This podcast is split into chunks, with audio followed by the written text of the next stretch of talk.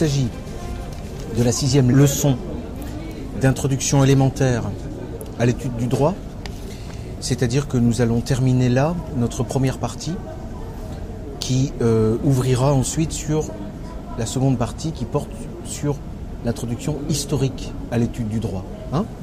Je termine par euh, des propos, euh, disons, plus récréatifs que dans les précédentes leçons, qui portent sur les études de droit et ce à quoi elles conduisent. Bon.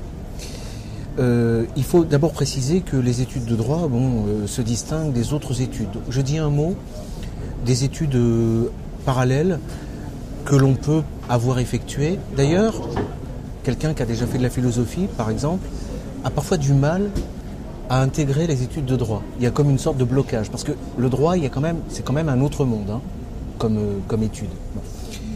Mais il y a des rapports assez étroits. D'ailleurs, on, s'emploie souvent à comparer le droit et la morale, le droit et la religion, et précisément le droit et la philosophie. Vous avez d'autres euh, sciences euh, qui sont quasiment nées du droit. La sociologie, par exemple, a été fondée en majeure partie par des, des gens qui étaient d'abord des juristes au 19e ou déjà au 18e siècle. hein. Parmi les fondateurs, on place Montesquieu, qui était magistrat. L'économie également a été fondée par des, juristes. C'est une science complémentaire. C'est très utile de faire de l'économie. D'ailleurs, c'est obligatoire, en première année d'études de droit, de faire un peu d'économie. Abdullah. L'anthropologie, également. Science accessoire. Avec le temps, elle m'est devenue moins indispensable. De plus en plus, je prends mes... Et Carl Schmitt invitait beaucoup les, juristes pour l'avenir à travailler l'anthropologie. L'anthropologie a été fondée par des, juristes. Morgan était juriste.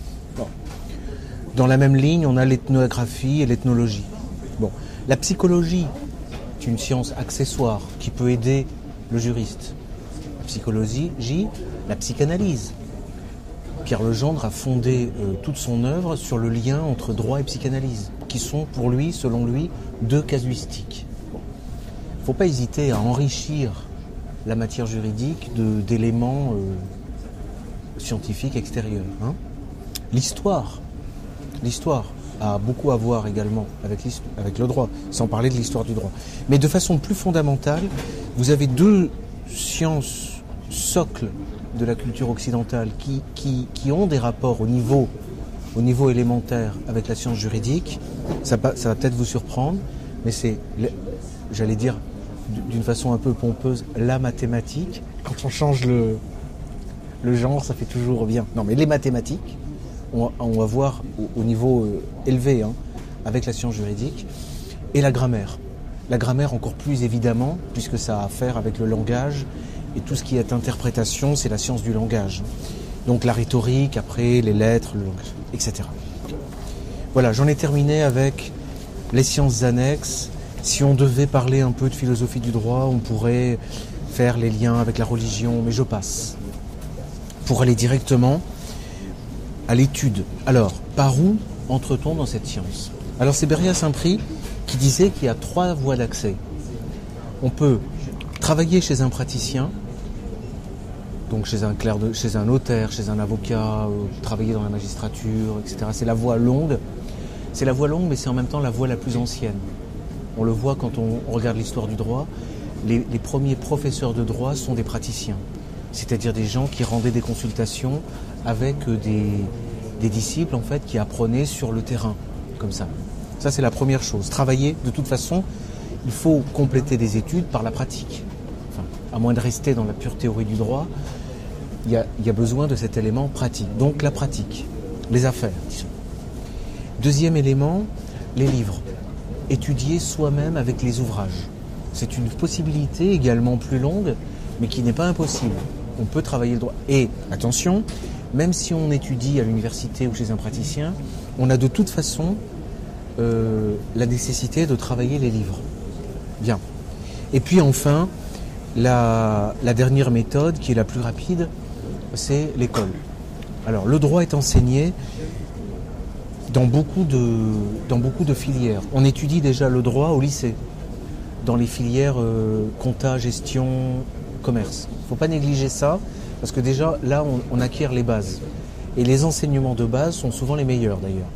Si on veut avoir l'esprit euh, perturbé, ne jamais rien comprendre au droit, le mieux, c'est de commencer directement par la première année de, de licence. On est de toute façon tout de suite assommé et on ne comprend rien. Alors que quand c'est des formations élémentaires, Là, on a les bases et ça permet d'avoir les, meilleures armes. Ensuite, vous avez des BTS, des DUT, toute une série de filières à optique plus directement pratique où vous étudiez le droit. Surtout, vous avez un cursus euh, très important, c'est la capacité en droit, qui vous permet d'avoir en deux ans, par des cours du soir, c'est fait pour les professionnels. Moi, c'est une filière que je constate, que je conseille souvent, Récemment, je l'ai conseillé à quelqu'un qui est journaliste et qui veut simplement faire du droit pour euh, apprendre euh, ce que c'est. Je lui ai conseillé la capacité en droit. En deux ans, il va avoir une vue d'ensemble de la discipline à un rythme tout à fait humain par des cours donnés donc chaque soir de 6 à 8. Parfaitement adapté à ceux qui veulent découvrir euh, cette matière. Sinon, vous avez la licence en trois ans le master en deux ans et puis le doctorat qui peut durer euh, cinq ans, voire dix ans. Donc voilà pour l'organisation des études. Sur le comportement à adopter quand vous êtes étudiant. Alors il y a deux endroits importants. Vous avez l'amphithéâtre et la bibliothèque. Alors l'amphithéâtre, l'amphithéâtre c'est important parce que c'est, c'est un endroit à fréquenter, parce que c'est là que vous allez prendre des notes et vous pouvez lire là-dessus des textes de Savigny par exemple. Il y a un côté magistral, il y a une mise en scène spectaculaire. C'est là que la, science, on a l'impression qu'elle descend un peu du ciel et qu'elle est proclamée par une sorte d'autorité. Donc il y a une mise en scène de la science qu'il qui, ne faut pas rater. Et d'ailleurs, on peut en auditeur libre aller suivre quelques cours de droit. C'est conseillé également. Et il faut prendre des notes, il faut tout noter. Hein. je, vous dirai après comment analyser les notes au sujet des livres, qui sont des notes écrites d'avance. La bibliothèque, parce que c'est là que vous allez pouvoir travailler les livres dans le calme. Et euh, ça, c'est pour une première partie du travail. à l'université, vous avez une deuxième partie du travail, et il faut en parler dans une introduction au droit, ce sont les travaux dirigés. Alors souvent, les travaux dirigés manquent leur objectif. Le but, c'est d'avoir des discussions juridiques et de pouvoir raisonner, de se creuser la tête sur des problèmes. Alors, l'université organise ça avec parfois 50 étudiants, donc ça loupe son objectif directement. La bonne méthode pour, discuter euh, de droit et se former euh, de façon efficace, c'est d'avoir des groupes de travail qui ne dépassent pas 9, 9 personnes. Ça, l'université ne peut pas se le permettre, parce qu'elle serait obligée de payer beaucoup trop de, de chargés de TD et elle ne peut pas se le permettre parce qu'elle a une trop grande masse d'étudiants et d'étudiantes. Faut comprendre, c'est que la clé de la meilleure des pédagogies pour devenir juriste, elle est là. Un petit groupe de travail qui fait des commentaires d'arrêt, qui discute de cas pratiques, qui résout des, problèmes. Alors, c'est extrêmement, euh, c'est extrêmement euh, optimiste parce que pour former les esprits à cette discipline, ça signifie que c'est parfaitement accessible. Parce que pour avoir un comité de 3 à 9 personnes, 4, 5, il n'y a pas besoin de local, ça peut se faire n'importe où. Il n'y a pas besoin réellement de formateurs euh, payés, expérimentés, parce que n'importe qui peut prendre en main la chose. Et pour un mouvement euh, euh, politique à visée métapolitique, c'est en vérité quelque chose dont il, il aurait le plus grand tort. En tout cas, il faut qu'il sache que c'est à sa portée. Voilà discuter de questions de droit par petits groupes, c'est la clé pour un enseignement élitiste en réalité. Voilà, je cherchais le mot. L'université ne peut pas, par idéologie, faire de l'élitisme. D'autres peuvent le faire et doivent le faire. Alors, j'enchaîne aussitôt sur ce à quoi débouche euh, l'étude du droit. Pourquoi doivent? Parce qu'on observe, on observe dans l'histoire que les études de droit surtout dans notre société occidentale. Pour prendre un exemple avec le, logiciel, avec l'informatique, ça permet d'avoir accès à la programmation de la société. C'est un peu le programme social. Bon. Alors, De manière euh, un peu académique, il y avait un livre ancien qui disait quel est le but quand on étudie le droit? Et je vais vous donner les différentes rubriques. À quoi sert de faire du droit? D'abord, ça permet de pouvoir régir ses propres affaires sans être obligé de payer des avocats ou de faire confiance aux notaires, etc. Ça permet de, de, se conduire, comme on disait autrefois, en honnête homme, en citoyen éclairé, faire du droit.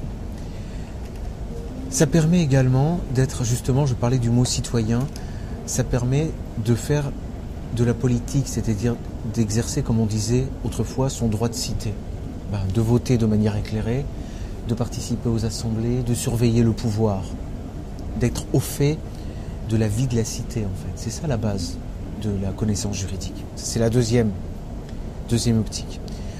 À un niveau plus élevé, ça permet de remplir un rôle politique, c'est-à-dire de remplir des fonctions publiques. Un membre de gouvernement qui n'a pas fait de droit, ça se voit.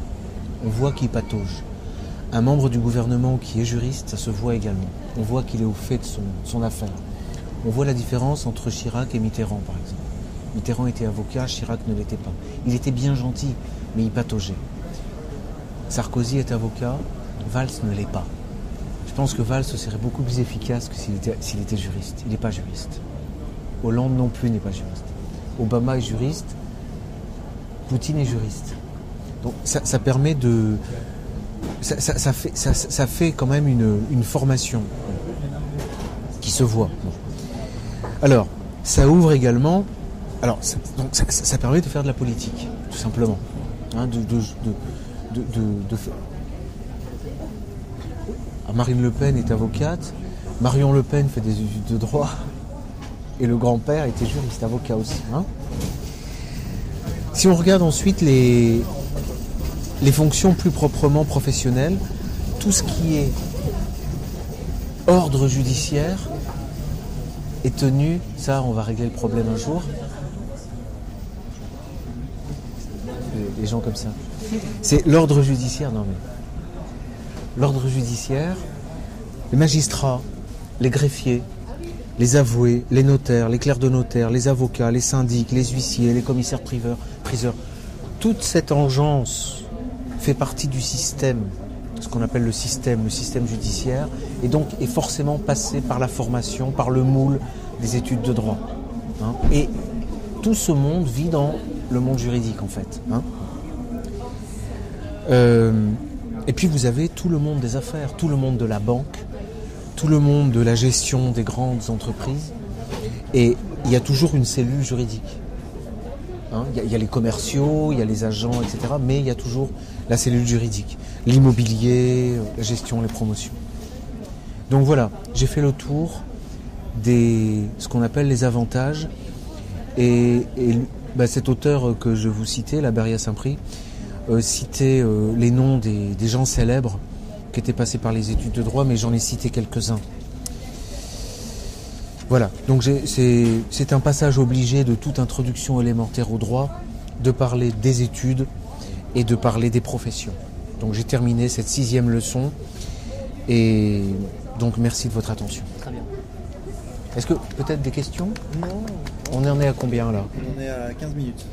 Oui, c'est moitié plus bref, donc on peut même euh, faire question, moi, si tu veux.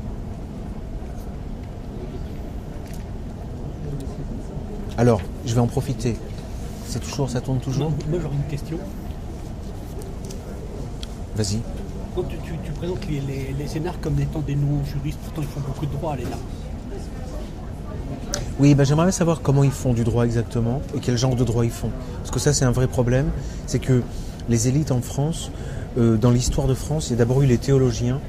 Et au Moyen Âge, euh, avec Philippe le Bel et un peu avant, les théologiens et les confesseurs ont été virés par les avocats et les juristes et les professeurs de droit. Et aujourd'hui, ce, à quoi on a assisté au 19e et surtout au 20e, c'est à l'éviction des juristes et à leur remplacement par des gestionnaires et des administrateurs. Je ne sais pas quel genre de droit ils étudient à l'ENA. On dit qu'à l'ENA, on ne fait pas vraiment de droit. Il n'y a pas vraiment de cours. On n'apprend rien à l'ENA c'est un, c'est un milieu où on rentre dans un réseau. Donc l'un des problèmes qu'on a aujourd'hui, c'est justement ce côté énarque. Voilà. Euh, il y a aussi d'autres grandes écoles avec d'autres corps, mais le corps des juristes, euh, s'il y avait peut-être plus de, plus de juristes, euh, on n'en serait peut-être pas là. C'est un problème. De toute façon, ça, j'en ai parlé dans les leçons d'introduction historique au droit. Il y a une décadence de l'enseignement du droit. Il y a une décadence du droit. Ça, c'est très, clair et c'est, très net. Voilà. Non, j'avais envie, j'ai, court-circuité tout à l'heure. Il y avait des conseils de méthode élémentaires à dire. C'est que c'est vrai que l'étude du droit, ça passe beaucoup par, euh, par euh, l'apprentissage quand même. Hein. C'est pas qu'il faille tout, tout apprendre par cœur, hein. ça c'est, pas vrai. Mais, mais il y a quand même une méthode.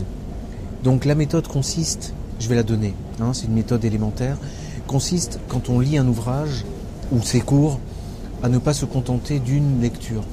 Et quand on bute sur un passage difficile, à ne pas s'arrêter à, relire ce passage. Il faut passer. Il faut passer et continuer. Il y a des livres de droit euh, que j'ai lus des dizaines de fois sans quasi, enfin, je dirais pas sans rien comprendre, mais parfois je lisais comme ça, sans même faire attention. hein. Et relire plusieurs fois. Et il y a une technique, comme c'est très dense, très subdivisé, très analytique comme discipline, il faut faire des arbres. Il faut présenter la table des matières sous forme d'arborescence. Ça, c'est vraiment un moyen à la fois mnémotechnique et un moyen d'analyse de la discipline et de compréhension des subdivisions et des concepts. Et c'est en vérité comme ça qu'on apprend par cœur et qu'on comprend, hein, en faisant le, en faisant le, l'arbre hein, un peu, ça se présente, là, on peut pas le voir, mais un peu comme un arbre généalogique, sauf que on donne comme ça toutes les grandes parties, les chapitres et les sections. Bon. Et puis il faut visualiser, il faut faire des schémas, des tableaux, etc.